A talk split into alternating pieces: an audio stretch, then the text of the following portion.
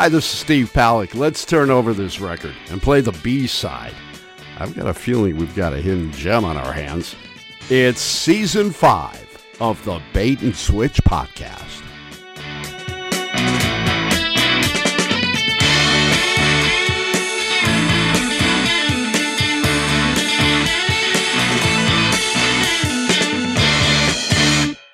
Welcome back to the Bait and Switch podcast. My name is Jim Martin, along with my co-host, as always, making all this racket next to me, Chris Beyer. Hi, Chris. Hello, Jim. I'm actually in Jim's house. This is yeah, this a is, first. This is a first. Yeah, I was Chris, having computer problems, so I got in the car and came over. That's right. That's right. That's the advantage of uh, the small town, small town living. Just come on over and jump in front of the camera, and you know we pick up right where we left. So we're back here with uh, our friend Andy Frerking, and uh, he is talking about his uh, travels and living in Ukraine. And we're going to kind of get into the Ukrainian Russian war at this point, and and uh, and get his insights and, and thoughts on that, and and kind of get an insider's perspective on that. You know what? Let's start with something you mentioned, which was 2014, the revolution that happened there. You mentioned that back at that time, Russia and Ukraine were more allied. And after that point, they started drifting a little bit more to the west, towards the EU and towards potentially NATO. Of course, that's you know another issue. Uh, but um, were you there in 2014 when the revolution happened? No, no. But I think that they were gravitating towards EU uh, prior to that, actually. Right and I think that's where it came to you know came to a head there. Yeah, I think I think the guy in charge, I forget his name, but the guy in charge at that point was a, a Moscow leaning guy, and uh, yes. they he got elected, and uh, a lot of people weren't happy about that. There was a yeah right yeah there's yeah there's uh, always going to be you know election irregularities. And so then the other side, you know, the the the EU, the left, the the West leaning group had protests and booted them. Yes, yeah, there was a big uh, protest in Kiev, and uh, actually a lot of people died. Um, I think like sixty people, from what I understand, um, protesters because they kind of re- the government kind of responded brutally with that, and uh, uh, so then it got really messy, and eventually they, you know, they drove him out. Yeah, yeah, yeah. And where did he go? Russia. Probably Russia. Yeah. uh, and you mentioned kind of the east-west divide in Ukraine. The eastern half of the country is heavily so uh, heavy Russian influenced, and the the west half is heavily Ukrainian influenced. Yeah, I mean it's not a like a black and white line or anything. It's it's just the the farther west you go, the more Ukraine nationalists that there are. Um, patriotic, I, I think is what you know. They, they Slava Ukraine. they they're they're very uh, patriotic, and then the the farther east you go, the, the more Russian influence they have. And um, uh, I've been as far east as Kharkiv. Of course, they speak Russian. I mean, that's their they're born into that. But in schools, they speak Ukrainian. Mm-hmm. Um, some you know the the attitudes of the people are are kind of mixed on that. I mean, some people just don't care. They're kind of, hey, I've been speaking Russian since I was born. It's kind of like our main language. Um, uh, of course, but they still know Ukrainian, and it's kind of like their their I guess you call it the mother their mother tongue, but they just understand Russians more in use, and that it's easier for them. That's maybe even laziness. they don't want to you know switch back and forth. But um, now the smaller towns and the the villages, they they're primarily speaking Ukrainian. Yeah. Mm. Yeah, so uh, you mentioned that uh, even people who are kind of like uh, pro-Russian after this invasion, they've kind of shifted. Now, I don't know what kind of sense you guys get because you haven't been over there. Actually, you've been here, but um, yeah. do you guys have a sense of like is that is that uh, even on the eastern side is that influence shifting because of this invasion, or, or how is that all going? Do you know? Uh, I think that uh, I've heard reports that even in the Donbass region, um, they're actually starting to reject Russia now. Um, the the brutal, you know, atrocities that have occurred in some of these uh, cities. You know, once Russia's you know uh, retreating out of them, and the, and the mess they're leaving, I mean, it's starting to more come to light. Now, there's a lot of conspiracy theories out there. Um, of course, the Russian disinformation is is pretty strong with this, and they, they make stuff up that say, oh, we didn't do that. Ukrainians did this to sure. themselves, you know, to mm-hmm. make it look, to make us look bad, you know, that kind right. of thing. And it's right. really, I, I, don't think that's even believable. Um, because that's what people do, right? They they shoot themselves in the foot and make it look like I shot them. Yeah, right. Yeah. Well, yeah. well I'll, I'll yeah. say this: that you know, uh, yeah, maybe I'll take a little bit opposite point. In war, there's always going to be propaganda on all sides, right? And uh, yeah, and so uh, you know what I've heard in terms of what you just talked about, which is there might be uh, pro-Russian Ukrainians that are feeling some retribution from Ukrainian Ukrainians, you know, and in terms of uh, you know, if you're a if you're a Russian-leaning Ukrainian, say, hey, you know, let's go with Russia. Uh, Ukrainians might have some retribution against you potentially.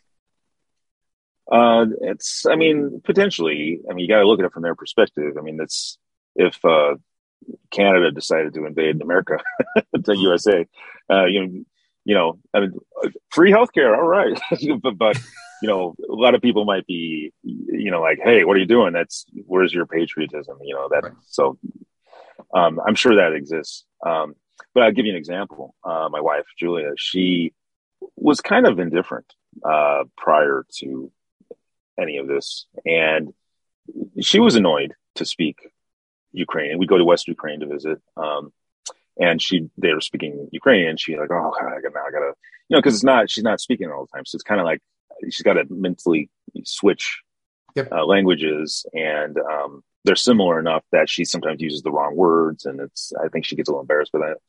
But uh, now, since this invasion, uh, and the stuff that Russia's doing, she's anti-Russian. Like one of the places she likes to vacation um, down near Kherson, which is uh, potentially, I guess it's, I think it's still in Russia's control right now. And um, she has a friend that Ukrainian friend that she's always met there every summer to vacation with. And uh, but this friend is Ukrainian, but she lives in Russia now because um, her husband works there. I mean, and this is goes back to how close you know Russia and Ukraine used to be. Um, now, I mean, she tells her friend, she's like, "If Russia takes that, I'm never going back ever." Yeah, and she's, I mean, she's got this. She doesn't want to. We were going to go to St. Petersburg. Oh, her grandmother is from Russia. oh. So, uh, from uh, uh, Lake Balak, which is uh, near Siberia, actually. Um, huge. I think it's the biggest freshwater lake in the world. Yeah, Baikal. Um, yeah, Baikal. Yeah. And uh, so that's where her grandmother was from, and uh, they came to Dnipropetrovsk, you know, back in the Soviet era. And um, anyway, they, you know, our plan was to go to St. Petersburg to, with her grandmother and visit um, her grandmother's sister, and we had this big trip planned, and probably next year It's completely off the table now. She has yeah. no interest in going. Not that we'd be able to, but I'm just saying that uh, she she's like, I don't want to. And that's a disappointment for me because St. Petersburg is, you know, supposed to be a beautiful city. I was really looking forward to this trip. Is yeah. there a lot of talk of? Is it uh, is it very anti-Russian or anti-Putin? Is there is there a delineation between the two? It's both, but um, I mean, they're they're blaming Putin um, but at the same time, they understand that the rest of Russia is kind of going along with it, right? Mm.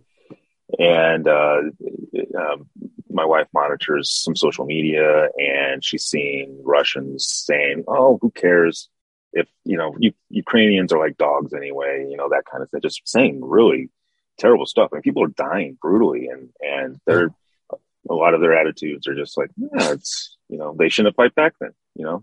If they oh, stop yeah. defending themselves, you know, so it's yeah, it's terrible.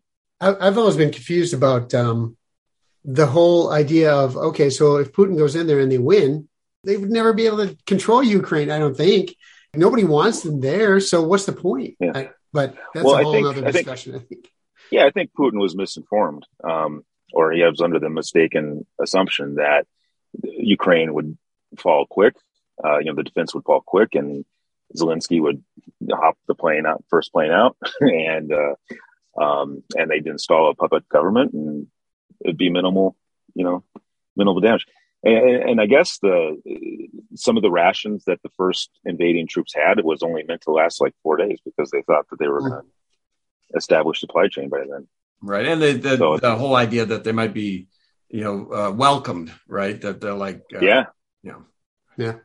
Yeah. I, I guess that didn't that didn't happen. that didn't pan out. No, no, and and there's a they keep saying about the Nazis, and there, there is a small faction in Azov uh, battalion, I guess, but it's only. I mean, the estimation I've seen was like less than two thousand. You know, pro-Nazi. those aren't your father's are- Nazis. They're new Nazis. yeah, neo Nazis. Yeah. Yeah.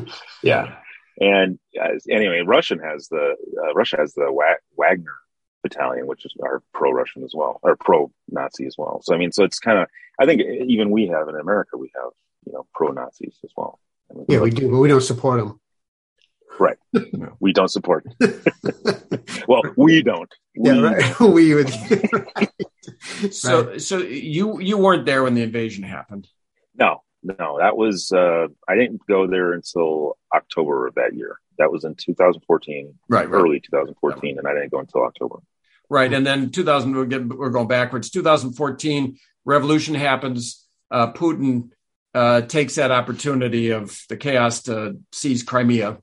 And then, Well, yeah, Right, but uh, I think that also that was a defensive measure because that's like a major port for them. yeah, They- I mean, yeah. they were they're releasing it from Ukraine, and they're kind of like, oh, it's, if Ukraine goes pro EU, you know, I'm getting going to secure that. Yeah, Right. which is I understand that's a strategic, you know, advantage for him. So I, I at least I can. And actually, I've been to Crimea before this, you know, before that was annexed, and uh, it's beautiful, but it doesn't really offer a lot in. Um, industry, or aside from the ports, they don't offer a lot as far as like, they don't uh, grow any food there, really. I Um, knew this was going to get back to food at some point. Yeah. I saw this coming. yeah, yeah. So uh, I don't. I, of course, it's part of Ukraine, uh, or was part of Ukraine, and it was kind of a, big- uh tourism was their biggest industry as far as um, can, aside from the the naval ports there. you know this uh, this might be a little bit more provocative, but I'll ask it anyway. See what what uh, you have to say. Did um, did did Ukraine sense the, the the common Ukrainian sense that their drift west towards the EU and towards NATO was provoking Russian you know aggression? Is, was there any sense? Was there any sense in the common Ukrainian like if we go too far this direction, we're going to get these guys mad? Uh, I don't think so because they they really, I, I'd say aside from the the most far east uh, region that's bordering along Russia, uh, I think for the most part the country we're starting to lean uh, Europe, you know, Western Europe anyway. Um, NATO really wasn't uh, much of a topic before all this, and I don't think they cared so much about joining NATO. They just wanted to be in in the EU because it's it's more prosperous for you know then they can freely travel um, to the rest of the EU and uh, there's certain economical advantages um, and they wanted to you know to take part in that and that's understandable um, and I I think that a lot of the um, progress that I've seen there since 2014 has been because of the EU has you know been providing some assistance um, and helping train their military, that kind of thing. But a lot of Western European countries, uh, industries, companies have been setting up shop. You know, I mentioned Oracle before; they got a really big branch there. Right. So, and Wix, you know, Wix, the web, the web authoring platform, they they have a huge office there. Hmm. Yeah, just uh, you know, again, in the buildup over the last seven, eight years, you know, I've Putin has been saying publicly, like Ukraine is his line in the sand that you know that uh, Western nations shouldn't be.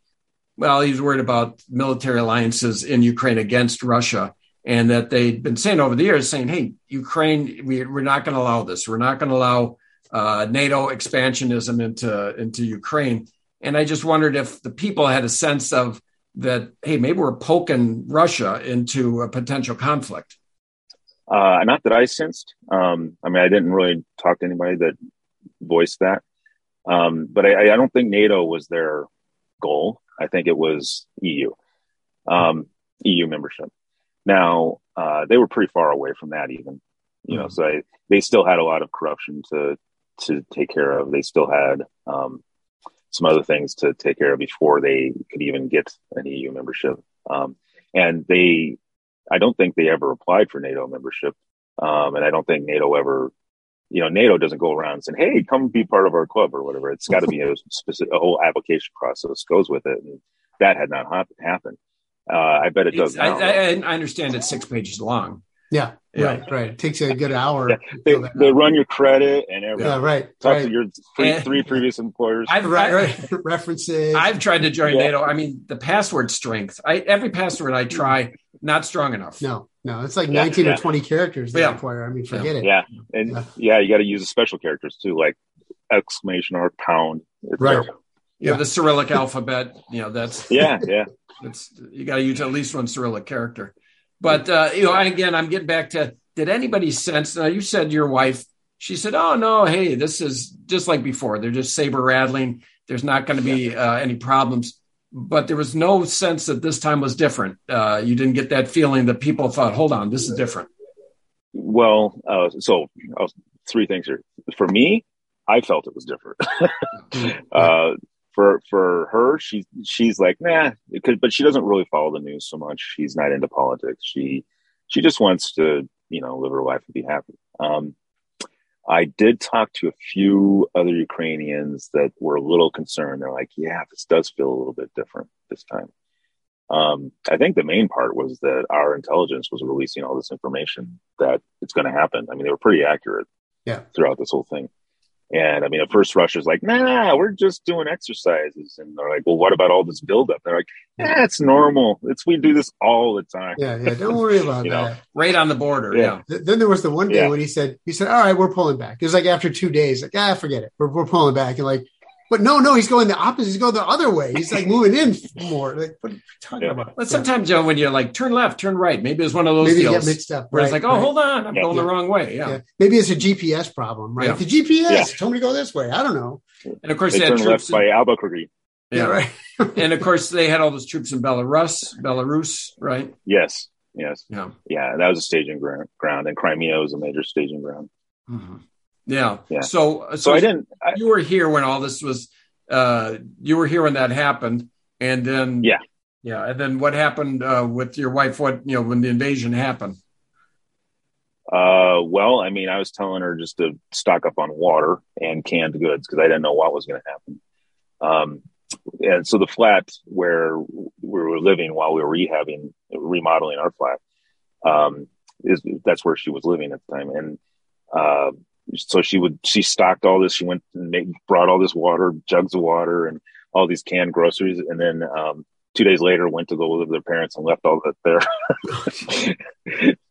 so, but it's a it's a friend's flat, so that's it's fine. Oh. But then, so she's living with her parents because it's a it's a house that her parents live in a house, not a, a flat. It's actually a, its own you know like we call a house.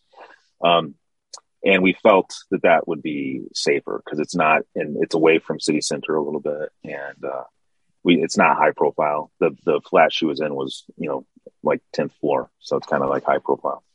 Uh, we were a little bit worried about that. So uh, turns out it, all that ended up being safe. Um, there have been some missile strikes and it did hit a residential building uh, i think like a month ago month and a half ago uh, in her city i mean and uh, not far from the flat that we had bought, um, about I think like five miles away from that. And it did take out part of that, but I think that was an errant missile. I don't think they were necessarily targeting that.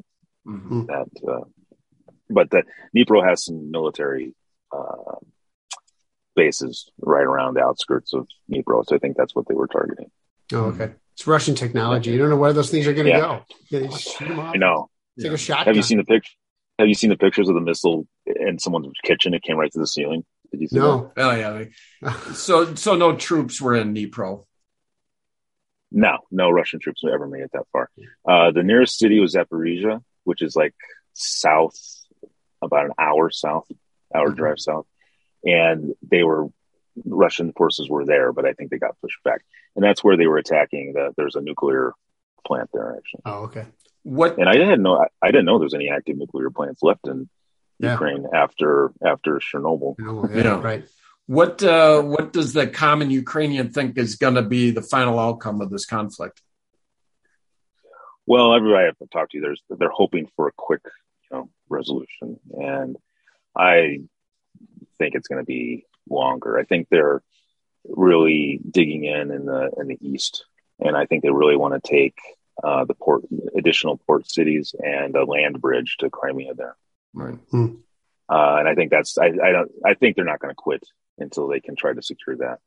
And um, obviously, Ukraine's not going to quit with that. So, because obvious, the I mean, the the Russian motive here is obvious. I mean, in 2014, you know, they're trying to annex. Well, they are they did annex Crimea, but the parts of the eastern Donbass region, and now they're trying to annex even more. They're trying to. So, I mean, this is just going to keep going on. So, even if they sign some sort of treaty and redraw the lines, you know, it's going to, you know, eight years down the road, it's going to be, you know, the next phase. They're going to try to take Kiev probably again.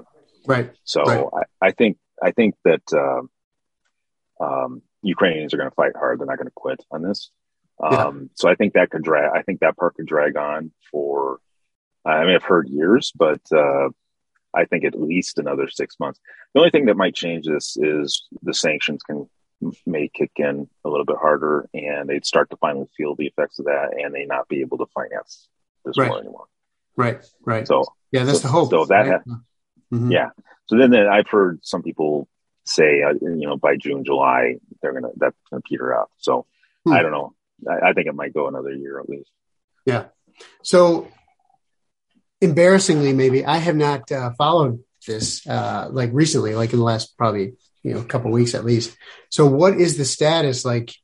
I mean, are they just is Russia backing off at all, or are they are they just kind of in a stalemate right now? Are they still pushing forward, or what's going on over there now? Uh, well, they're trying to dig in in the east, and they're trying to hold on to um, the Mar- Mariupol, um, what's left of it. But uh, I guess we just delivered uh, longer range artillery, Mhm. howitzers and stuff, um, and those will start to be coming into play in the next couple of weeks, from what I understand. So, um, if that's the case, then then they'll be able to outgun Russia as far as art- artillery is Mhm. concerned. Um, so they could even fire back into Russian territory Mhm. with that. So, so Right. that might change the game. Yeah, Yeah. yeah, Yeah, is is is the um, I know the like you said the Ukrainian forces are doing better than people anticipated. What about the people? Is there are they getting to be tired of this uh, conflict? Are they worried that their country is going to be forever ruined, or are they uh, you know is, is there any uh, is there any um, appetite for giving Russia a slice to get this over with? Well, um, I think, of course, they're tired of it, but uh, especially the people in the cities that you know saw the fighting, um, and the people that evacuated are, you know, they're kind of in limbo right now.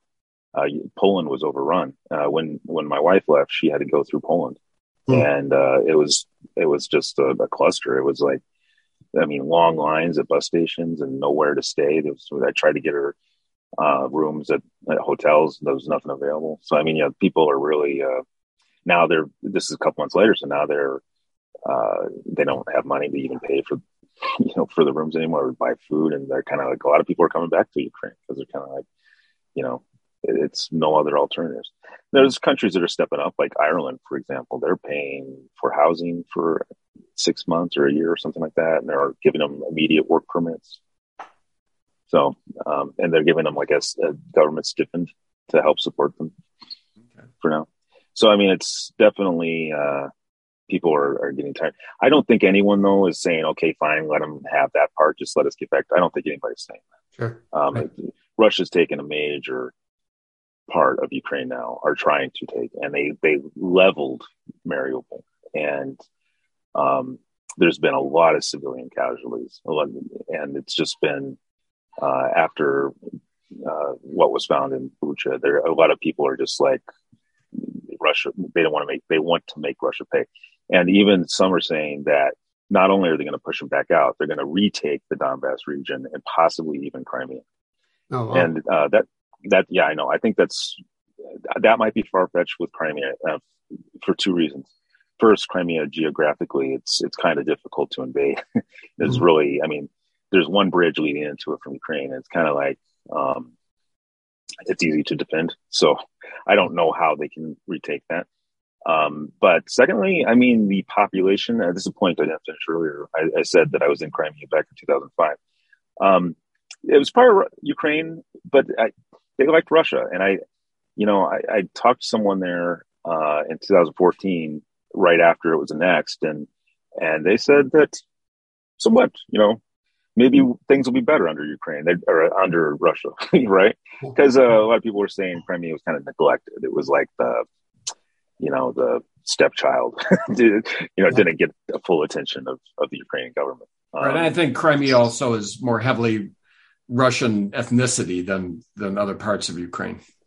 Yeah, there's actually a lot of history there. Uh, Tartars are the ones right. that were originally there, and they were displaced by Russians. So uh, way back, I mean, I think I don't even know how long ago, but um, so it depends on who you ask. Uh, but it, just, and this is the way history is. I mean, you, at some point you have to draw a line and say, okay, now we're done with moving borders and stuff like that. And uh, I think that if you, there was a, they did a, what do they call it, a, a referendum or a poll. They polled the Crimean citizens at the time in 2014, and I mean nobody trusts this vote because of that like under threat of a gun type of thing. Um, the thumb on the scale. Uh, but they said that overwhelmingly they supported the the annexation by Russia. So I don't believe it was that much, but I, but it definitely of all parts of Ukraine, it's the it's probably the highest percentage pro Russia. Right, and of course the Tatars they're famous for their sauce. They gave the world their sauce, right, for the fish. so uh, that was really their main uh, uh, contribution to society. So, do you see your ever? Do you see yourself, uh, and, and does your wife see herself ever moving back to Ukraine? Well, yeah, she definitely does. Um, we're stuck here for two years, you know, for this whole process, the green card. But um, she's hopeful that we'll return back, finish remod- remodeling this the flat. Um, I'm not so sure that it's going to be realistic. Yeah, maybe in two years we'll see. Um, but I'm open to it if it's you know as long as it's safe and you know no more errant missiles. You know, Right, right, right. Occasionally hitting. You gotta send it a high bar, uh, Andy. You yeah, gotta, right. yeah. yeah. Everybody, we deal with the missile every right. now and then, as we uh, mentioned yeah, before. From Canada, we're in the front lines with that war you mentioned. Right. Got to man up, man, man up, Andy. well, anyway, Andy. Well, thanks uh, for being on the show here, talking about uh, talking about your experiences. For our listeners, Andy's in his Jeep here. They're kind of living in a Jeep because they did not anticipate to be uh, in America at this time. So uh, yeah, it's fun. It's an adventure. Yeah. yeah, right. So, all right. Well, hey, Andy. Uh, good luck, uh, whether it's in America or Ukraine. Thank you. Thanks for coming out and talking to us, Andy. good talking to you. No problem.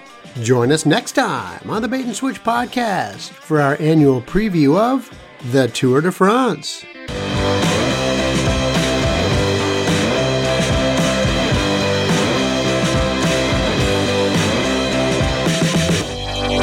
You've made it to the end of yet another Bait and Switch podcast. Spread the word.